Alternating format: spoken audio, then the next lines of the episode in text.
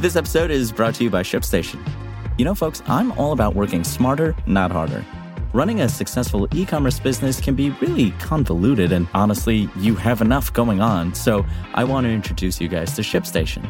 I love using ShipStation because it makes it so much easier to automate all my shipping tasks, and I can manage all my orders in one simple dashboard.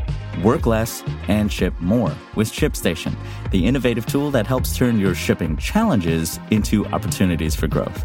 Go to ShipStation dot com and use code TECHNEWS to sign up for your free sixty-day trial. That's ShipStation dot com, code TECHNEWS. This is Engadget. Here's what's happening in the world of technology.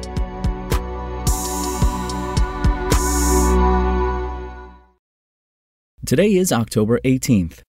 Whales face numerous threats from humans, not the least of which are ship collisions. The World Sustainability Organization estimates eighteen thousand to twenty-five thousand animals die each year. There may be a technological way to minimize those deaths, however.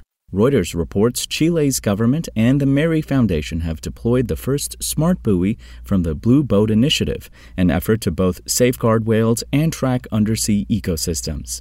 The device, floating in the Gulf of Corcovado, six hundred eighty-four miles away from Chile, alerts ships to nearby blue, humpback, right, and sei whales to help avoid incidents. The technology uses oceanographic sensors and A I-powered listening to the deep ocean environment, LIDO software, to determine a waterborne mammal's type and location. It also checks the ocean's health by monitoring oxygen levels, temperature, and other criteria. That extra data could help study climate change and its impact on sea life. The Blue Boat Initiative currently aims to install six or more buoys to protect whales across the Gulf. In the long term, though, project members hope to blanket the whales' complete migratory route between Antarctica and the equator.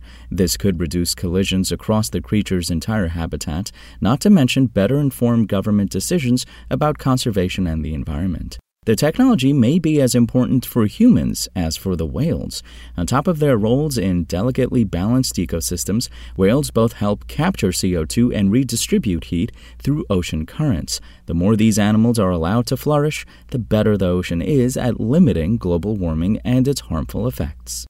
And TikTok is once again updating its live streaming features, and this time the biggest improvements affect the people who can't watch. For starters, the upgrade now lets TikTok Live users host adult-only broadcasts. If a stream is likely to include lots of colorful language or tackle traumatic subjects, you can make sure the audience is mature enough to handle it. The option will be available in the coming weeks, and no, it's not an officially sanctioned alternative to OnlyFans. TikTok's policies still forbid sexually explicit content. The social video service is also raising the minimum age for hosts from sixteen to eighteen starting November twenty-third. TikTok pitches this as a logical extension of its restriction on teen content, but it also comes after incidents of abuse. Older viewers have sexually exploited teen hosts, for example, while teens have made threats against schools. In theory, the higher minimum age will reduce the number of school-age kids using Live to get into the kinds of trouble that wouldn't be possible using pre-recorded clips. Accordingly, a feature arriving in the weeks ahead will remind creators to block keywords they've filtered out in the past. There is one upgrade that brings more people into the fold. A recently expanded multi-guest feature now lets a host invite up to five other participants using either a grid or panel layout. This can be helpful for pro creators who want to air full-fledged shows, of course, but it could also be helpful for any streamer who wants to bring more friends into a conversation. TikTok is facing government pressure to implement audience controls like this. American and British officials are worried the social network might harm children, whether through promoting unhealthy behavior or jeopardizing privacy. Age restrictions won't necessarily prevent abuses of live broadcasts, but they could indicate that TikTok is addressing key concerns. If you want to catch the latest tech news as it's happening, check out Engadget dot com or tune in again every weekday.